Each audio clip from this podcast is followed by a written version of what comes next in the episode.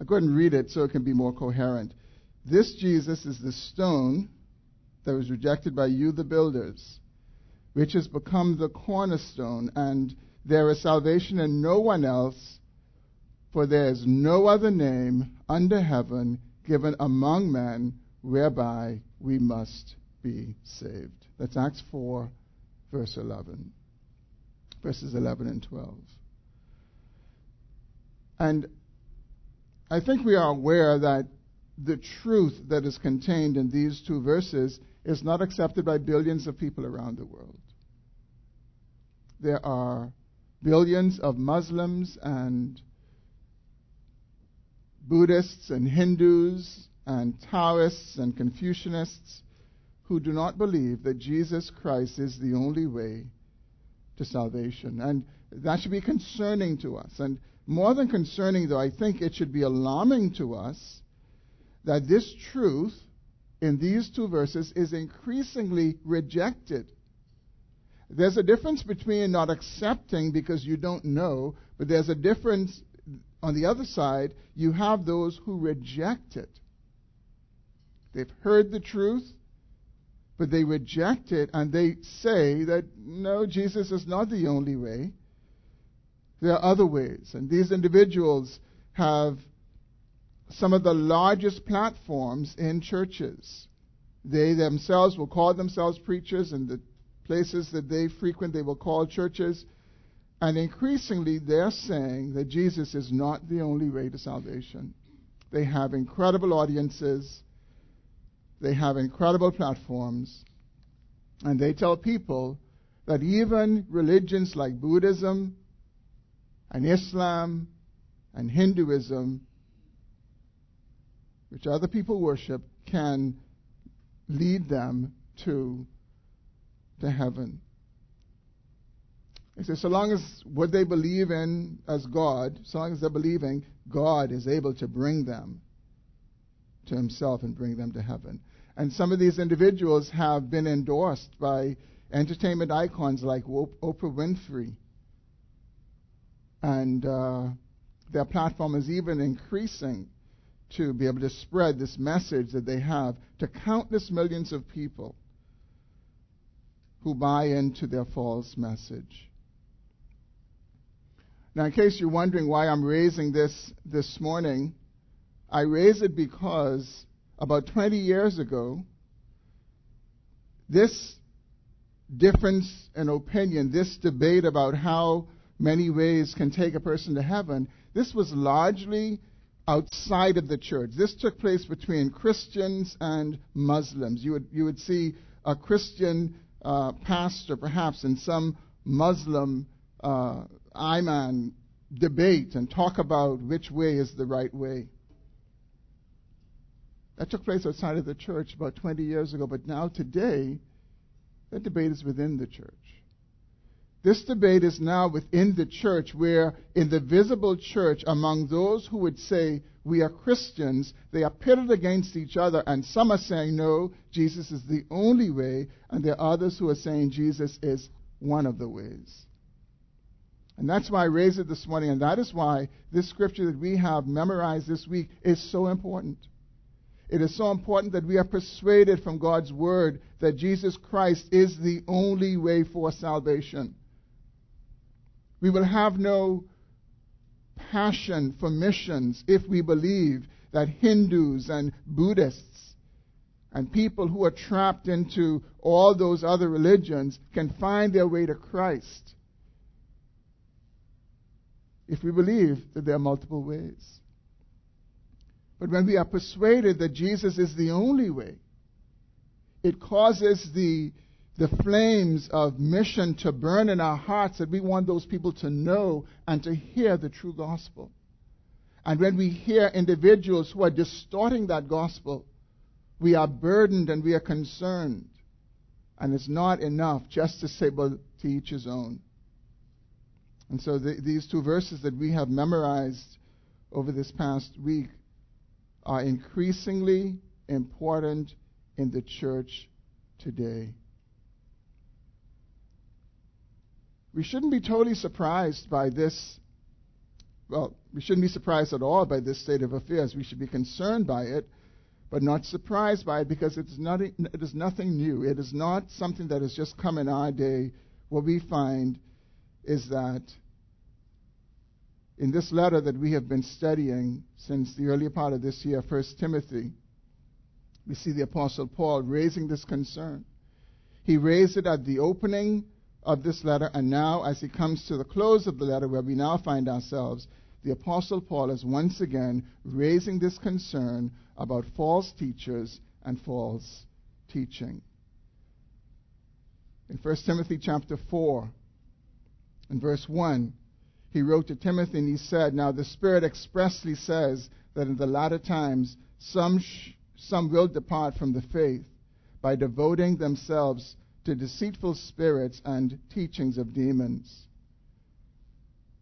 He says that's going to happen in the latter times. He goes on through the ins- insincerity of liars whose consciences are seared who forbid marriage and require abstinence from foods which God created to be received with thanksgiving by those who believe and know the truth. And then in this passage that we have come to this morning,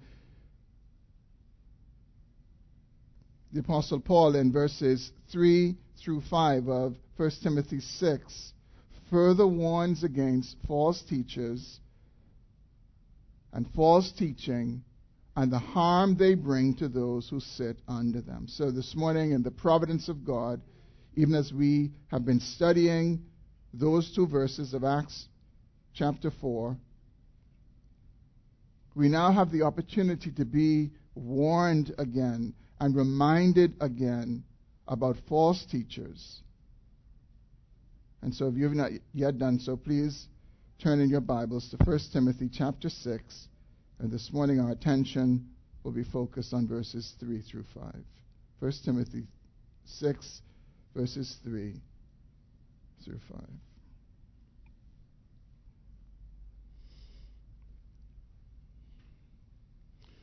Paul writes If anyone teaches a different doctrine and does not agree with the sound words of our Lord Jesus Christ, and the teaching that accords with godliness.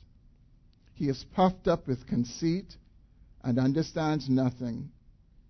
He has an unhealthy craving for controversy and for quarrels about words, which produce envy, dissension, slander, evil suspicions, and constant friction among people who are depraved in mind and deprived of the truth imagining that godliness is a means to gain.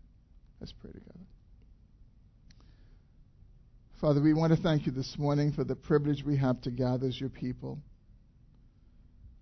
We thank you, Lord, that in your great mercy you have saved us and brought us to yourself and we have the privilege of gathering as the people of God to worship the God of our salvation and to hear the word of God. And Father, we ask this morning that you would come by your Spirit and that you would grant illumination to our hearts. And you would cause us to be able to receive the engrafted Word of God, which enables us to grow. Lord, I pray this morning that you would open our hearts and posture our minds to receive the truth and to stand in the truth, and thereby to be protected against false teaching and false teachers. Lord, I thank you that you know each one of us individually. You know our circumstances. Lord, you know the extent to which this message is relevant to where we are. And God, I pray that you would speak to us. Lord, speak to us in our present circumstances, speak to us even for the days ahead as light and near light begin to look more and more the same. Would you give us discerning hearts, Lord? And would you fill our minds with your word and guard us against these snares of the devil, we pray. In Jesus' name. Amen. Well, here the Apostle Paul is concluding his letter to Timothy. And we see that he is concluding in a manner that is similar to how he began. He had a great burden for this church in Ephesus concerning false teachers and their false teachings. And so he left his son, his true son of the faith, Timothy, to address false teaching and also to teach sound doctrine. And here again, we need to be aware that the concern was not outside of the church. These false teachers were within the church. And their false teaching was affecting people in the church. And so Paul warns Timothy, and by extension, he warns all of us who belong to Christ. And in essence, his warning in these three verses is this. Here's his warning in these three verses. False teachers and false teachings have an ungodly effect on those who sit under them. False teachings, false teachers and false teachings have an ungodly effect on those who sit under them. That is the danger of false teachers and false teachings. And once again, when we consider the Apostle Paul's warnings in our context today, it is not false teachers and false teachings outside of the church. It is not Rastafarianism that we're concerned about this morning. It is not Buddhism that we're concerned about. It is not Muslim, the Muslim faith that we are concerned about this morning we are being warned against those who claim to be Christian teachers, but they teach another doctrine. And, brothers and sisters, we need to be aware that this is a reality. And if we're not even aware of this, we are already in a position to be seduced. Those who believe they can listen to false teachers and false teaching and simply, as they say, eat the meat and spit out the bones are mistaken. Because what we see the Apostle Paul saying to us here is that it has an effect. It has a negative, ungodly effect upon those who sit under false teachers and who are exposed to their false teaching. And so this morning I want to consider these concluding words of the Apostle Paul as he warns against false teachers. And for those who are taking notes, I've organized my thoughts under two headings. That they are number one, the profile of false teachers, and number two, the product of false teachers. So, first, the profile of false teachers. What do false teachers look like? Not so much physically, but what do they look like spiritually? What is their spiritual profile? Well, first of all, the Apostle Paul tells us in verse 1, sorry, in verse 3, he tells us in verse 3 that false teachers teach a different doctrine, that they do not agree with the sound words of our Lord Jesus Christ, and the teaching that accords with godliness. He says they, they deviate from it, they don't agree with it. And when Paul is talking about a different doctrine, he is contrasting what the false teachers teach with apostolic doctrine, the doctrine that the apostles had received from Christ. And certainly he has in view what he's writing at that very moment to Timothy, and, and certainly the other apostolic letters that would have been written up to that point. And Paul is saying to Timothy and to the church, they don't agree with that. They don't agree with the sound words of our Lord Jesus Christ. These are the obvious marks of false teachers. Their doctrine is a departure from the true doctrine. That's, that's a good description of it. It is a departure from the true doctrine. Now, for example, in Paul's day, there were false teachers who were distorting the doctrine of salvation. They were telling people that they had to refrain from uh, marriage or they had to refrain from eating certain foods. And in particular, they were telling people that faith in Christ was not enough. They needed to do some other, some other things. And really, the false teaching that Paul is addressing was not confined just to his day. The truth is, it's also a part of our day. But the difference is, in Paul's day, most of the false teaching had a personal face. It was an individual or some individuals in the church or outside of the church who made their way around to churches, but it wasn't organized. And by that I mean it was not under some denominational banner. They were not structured at that time. But over time, as individuals came together and as they grew in number in terms of those who held on to those views, they began to band themselves under certain banners. And certainly in, in our day to day, whole denominations are given to false teaching and are run and organized by false teachers. Now, false teaching comes in different forms and in different shades, but here's the worst form of false teaching. The worst form of false teaching is false teaching that distorts the gospel. And what you find when you read in the New Testament letters, you find the most severe rebuke reserved for those who distort the gospel. Those who are immoral are rebuked. Those who are divisive are rebuked, but the rebuke is nothing near what you find when someone distorts the gospel of the grace of God. There's a, there's a special rebuke that we see reserved for those individuals. And so in Paul's day, there were those who were saying, you have to keep the law to be saved. You have to not only believe in Christ, but you have to be circumcised as well. And you can't eat these particular foods. And, and Paul strongly rebukes those who, who taught that. I want to say that in our day, little has changed except we probably don't see these individuals in terms of faces as much, although there are individual faces out there.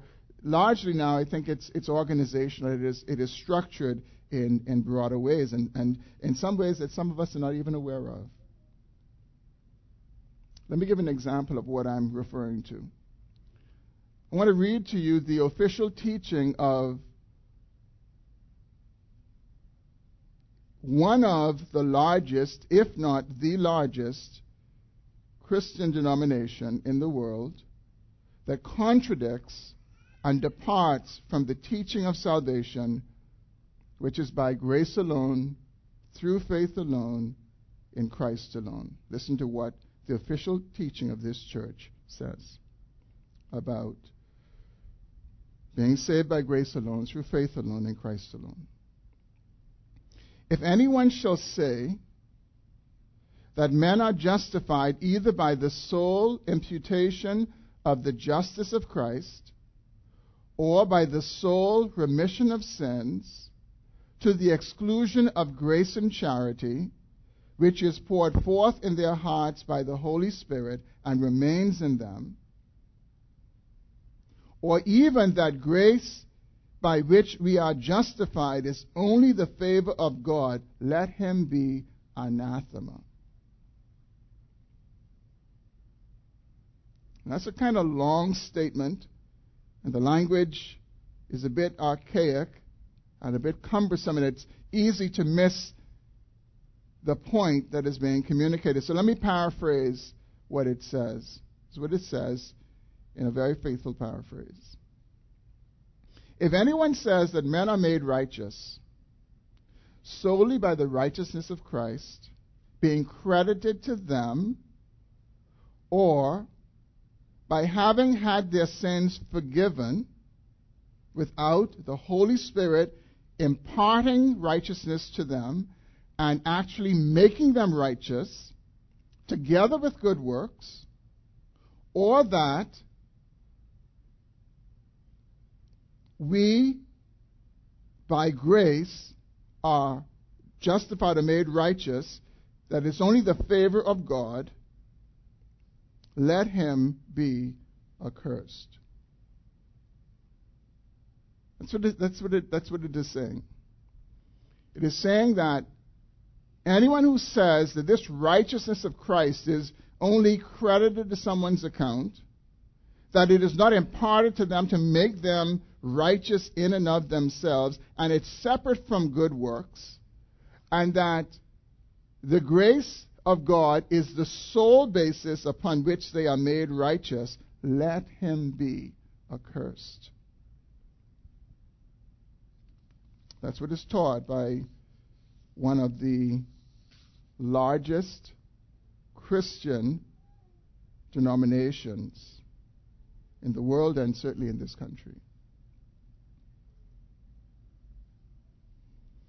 And here, what, what is at stake is two kinds of righteousness. And this, brothers and sisters, was the issue at the heart of the Protestant Reformation when it started in 1517. This was the issue. Two kinds of righteousness. Imputed righteousness, meaning it, it is, it is a righteousness away from us that's put in our account by somebody else. It's a righteousness that's on the merit of another, or imparted righteousness, meaning that we in and of ourselves are righteous, and that that is the basis upon which God accepts us. The reformers said, no, the reformers said, we have no righteousness. We can never be righteous. And we are only righteous through the righteousness of Jesus Christ which he purchased for sinners on the cross, God credits that to sinners, and God, on the basis of that, accepts unrighteous people and calls them righteous. But the established church at the time said, no. God only accepts you when you become righteous, when you are righteous and you do good works. It is not by grace alone, through faith alone, in Christ alone. Martin Luther called the righteousness upon which God accepts us an alien righteousness because it's not a part of anything that we can do or we deserve. Here's another part of what this particular denomination teaches. This one is even plainer than the first one. If anyone says that justifying faith is nothing else than confidence in divine mercy, which remits sin for Christ's sake, or that it is this confidence alone that justifies, let him be anathema. And that means let him be accursed. So if you say that faith, saving faith, and nothing else in divine mercy from God through Jesus Christ is the only basis that we can be saved and accepted and justified in God's sight, this church says, anathema. If you stand on that, they would say, no, you need good works and you need water baptism and you just you, you need to be righteous for God to accept you. And I believe that all of us should see the dilemma. Because if we know ourselves and we are true to ourselves, we know we can never be righteous in and of ourselves in the sight of a holy, all knowing God who knows everything about us, who knows us better than we know ourselves. Our dilemma is our own consciences will condemn us. But what we hold precious this morning, what we hold precious that we don't have to depend on our own righteousness to be accepted by Christ, there is a group that says anathema, if you believe that. Some of you may be wondering who that denomination is that I'm referring to, and I will refer to that denomination a little later in the sermon. But let's move on to another aspect of the profile of false teachers. At this point, it is enough to say that they're teaching, at best, the best description is it is a departure from the sound words of our Lord Jesus Christ and the teaching that accords with godliness. But Paul goes further in verse 4. He tells us that the false teacher is puffed up with conceit and understands nothing. In other words, the false teacher is arrogant, he's puffed up, and he's also ignorant. He doesn't know anything, he doesn't understand anything. His arrogance is his departure from apostolic doctrine, his departure from that which is sound and safe, taught by Christ and received by the apostles. He departs from that, and his ignorance is proved by the fact that he's teaching something contrary. And Paul says, in addition, he has an unhealthy craving for controversy and for quarrels about words. Now, largely, I think Paul was describing the profile of the false teacher that was predominant in the church at Ephesus and in, in the churches that he was responsible for. I don't think he gives us a complete, exhaustive profile of the false teachers. Sometimes they're very nice, and sometimes they're very likable, and very personable, and very charismatic. And, and they'll avoid controversy and avoid quarrels as much as they can avoid it because, to some extent, preaching the gospel does invite some degree of controversy. But Paul gives us a sufficient description, a sufficient profile of these false teachers. So here's how we can summarize the profile of the false teachers. In a sense, they are spiritual mavericks who are not content to tell the old story. They want to tell a new story. They want to depart from the old story. Perhaps people are bored with that. That's no longer appealing to people. So they depart from that. And they tell people that the God of the universe, whom they worship, is not really who they think he is or like they think he is. And that the Bible doesn't really mean what they think it means. And so they come up with doctrines like multiple ways for salvation, and that God is too merciful to send people to hell, so in the end, love will win. And they depart from the old story and they teach that man's biggest problem is not sin, it is poor self esteem, and that Jesus died so we can have our best life now. And this departure from the old story enables them to say that homosexual practice is not sinful as long as it is in the context of a committed relationship. And therefore, homosexual marriage is okay. If you notice, they are quite eager to debate those who hold to the old story more than those who hold to the old story are interested in debating them. That's a picture, and a particular, a modern picture of the false teacher and his false teaching. But there's one more aspect that the Apostle Paul addresses, and it's easy to miss because it is separated from the first set of descriptions that he gives about false teachers. It is found in the last clause of verse 5. Look at that last clause in verse 5, right to the end. The words are imagining that godliness is a means to gain. Imagining that godliness is a means to gain. By gain is meant material or financial gain. Paul says that's one of the other aspects of what the false teacher looks like. It's, it's a part of what motivates him. He views godliness, he views this road that we're supposed to be on as a means to gain. There's material or financial gain at the end of the road for him. That's what he has in view. Now, the sentence is a bit complex, and it's easy to wonder whether what I'm saying refers to the false teachers or it refers to the people when you look at how the sentence is, is worded. But let's look at it again, and I'll try to show how these words, imagining that godliness is a means of gain, is connected to the false teacher and not to the people.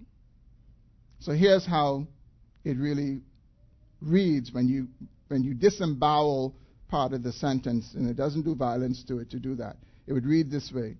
If anyone teaches, starting in verse 3, if anyone teaches a different doctrine and does not agree with the sound words of our Lord Jesus Christ and the teaching that accords with godliness, he is puffed up with conceit and understands nothing. He has an unhealthy craving for controversy and for quarrels about words, which produce, which, sorry, let me, let me go back. He has an unhealthy, he has an unhealthy craving for controversy and for quarrels about words. Then jump down to the last clause in chapter in verse 5. Imagining that godliness is a means of gain. Now, why do I say that? If you notice, when, when you get to the point where it says, he has an unhealthy craving for controversy and for quarrels about words. You're now getting into another part of the sentence when it starts with which, where it says, which produce envy, dissension, slander, evil suspicions, and constant friction among people who are depraved in mind and deprived of the truth. That's the part of the sentence that, that is attached to um, that clause which, th- that part of the sentence that which introduces, but the latter part goes back to talking about the false teacher himself. I, I hope that is made clear and certainly not less clear by making that particular point. So, brothers and sisters, false teachers were real in Paul's day, and they are real in our day. And so, this is a sober reminder for us about false teachers. Now, I find that it is somewhat interesting that Paul does not name any of the false teachers, although early in the letter he does name two of them. But at this particular point, he doesn't name them. And the reason is he doesn't need to name them because he uses this all encompassing word, anyone. He says, if anyone teaches this, doesn't need to label them. He simply says, if anyone teaches this, it is a universal word. If anyone teaches a different doctrine and does not agree with the sound words of our Lord Jesus Christ and the teaching that accords with godliness, he's a false teacher. He is a false teacher. Now, let me share with you two problems that many people face who sit in churches under false, well, who sit in gospel churches, gospel, and faithful gospel preaching churches, but are not discerning enough and sometimes will listen to and expose themselves to false teachers. Here's, here's the dilemma for many people who find themselves in that situation. They're part of faithful churches, but they give an ear to false teachers. The first is biblical illiteracy and doctrinal ignorance. It's the first problem. Some people, sadly, who sit in Bible believing churches, Bible preaching churches, they cannot identify false teachers and false teaching. Some of the things they should condemn, they say amen to. And they share them with friends on social media and through other means. Because they're biblically illiterate and because they are doctrinally ignorant. And there's this view that everyone who stands in front of a church, like I am doing this morning, and opens a Bible, you just listen to without any discernment. That every group of people gathered as we are gathered this morning and singing songs and doing the other things we do, that we must be a church, a true church. And, and, and brothers and sisters, that is not the case at all. Now, while some of the blame for this state of affairs belongs at the feet of pastors like me, some of it does. I want to say this morning that the lion's share of the blame rests with the people themselves. people who do not see it as their own responsibility to open God's Word and to take seriously this call upon them to be followers of Christ and to be disciples of Jesus Christ. And not taking seriously God's word and its place in their lives. It's kind of like the student who just shows up to school, just shows up. But not really intent on learning, not really intent on receiving and growing, just shows up. And on a morning like this morning, even when we gather as brothers and sisters in Christ, our hearts need to be postured with an attitude that this is our very life and that we want to receive the Word of God in our minds and in our souls so that we might be able to grow. And I believe this lack of intentionality is, is at the root of this biblical illiteracy and this doctrinal ignorance that we see in so many churches that causes people to listen to and to accept false teaching and believe that it is okay. That's the first problem. The second problem is spiritual seduction by false teachers. Remember when we looked at chapter 4, verses 1 through 5, we saw that there is demonic activity behind false teachers. There, there's, Paul calls it doctrines of demons. He says that stuff doesn't just originate in thin air or from these individuals. Behind them is demonic deception.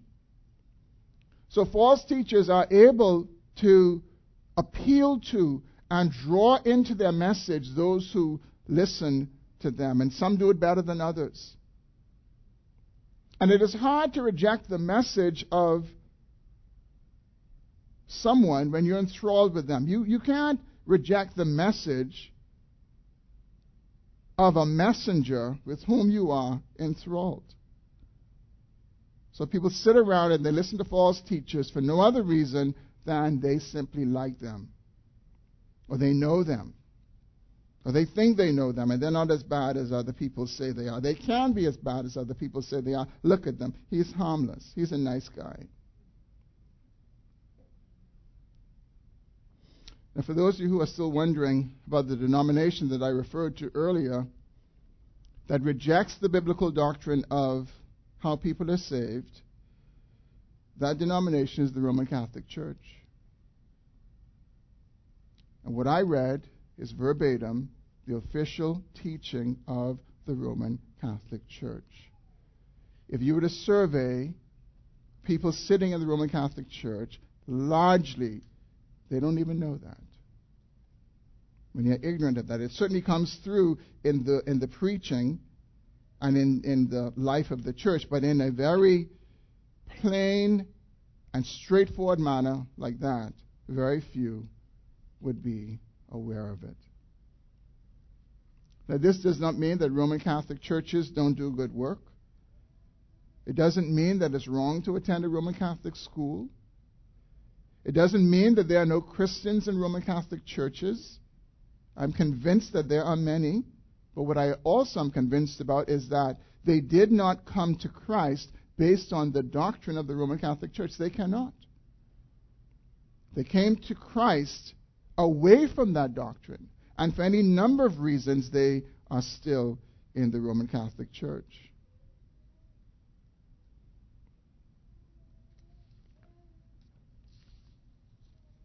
But, brothers and sisters, today I would, I would argue that our biggest danger when it comes to the distortion of the doctrine of salvation and how people are saved, how God accepts sinners and justifies sinners, while there are some personal individuals who distort that, I would say, by and large, it is an organi- organizational distortion. And so we must be aware of this. We must be soberly aware of this. So I want to ask you this morning, as we consider this issue of false teaching and false teachers, what's your attitude towards false teachers and their false teachings? How biblically grounded And how doctrinally discerning are you as it relates to what you listen to and who you listen to? Are you aware of what is at stake when you expose yourself to false teachers and to false teachings? And sometimes it's, it's almost like it is what I would call sitting in a room and somebody has the flu and you don't know it. And whether you know it or not, you're picking up that virus just because you're exposed to it. And so much is true of false teaching as well, and false teachers, that we come under the virus of that, and we're affected by it. And so we must not think that it is, it is some harmless activity and that we are mature enough to be able to discern, to reject this, and to accept that. There's no need to have to sort between error and truth with anyone else. And I would even argue that what some would think is truth is really not truth. These are important questions for all of us to consider this morning. Because false teachers and false teaching do have an effect on those who sit under them, and it's an ungodly effect, which brings me to my second and final point. The product of false teachers. Look at the final clause in verse 4 that begins with the word which. Begins with the word which. It says, here's what it produces which produce envy, dissension, slander, evil suspicions, and constant friction among people who are depraved in mind and deprived of the truth, imagining that godliness is a means of gain. Paul tells us what the false teachers produce. They, they produce, in one word, ungodliness. They produce ungodliness in the lives of the people who expose to them. In all the different shades and forms, ungodliness is the result of those who sit under and exposed to false teaching. In his second letter to Timothy, Paul warns Timothy in his second letter, 2 Timothy chapter 4, verses 3 through 4. He says this to him. He says, For the time is coming when people will not endure sound teaching, but having itching ears, they will accumulate for themselves teachers to suit their own passions and will turn away from listening to the truth and wander off into myths. Friends, this is happening today. Many of the teachers, they have accumulated to themselves. And these individuals are suiting their passions. They are, they are speaking to their passions. They, they have itching ears, and these individuals will scratch their ears in a way that they want them to. And there's a mutual arrangement. And the result is they will turn away from listening to the truth and they will wander off into myths. And this explains why so many sit under false teachers. Again, the context is very clear. This is the visible church among those who profess to be followers of Christ. And we are able to see the, the, the effect among people. And what, what is what is in particular what is particularly concerning when we consider this is Paul actually makes the point that these who are listening to the false teachers, in short, he's saying they're not believers.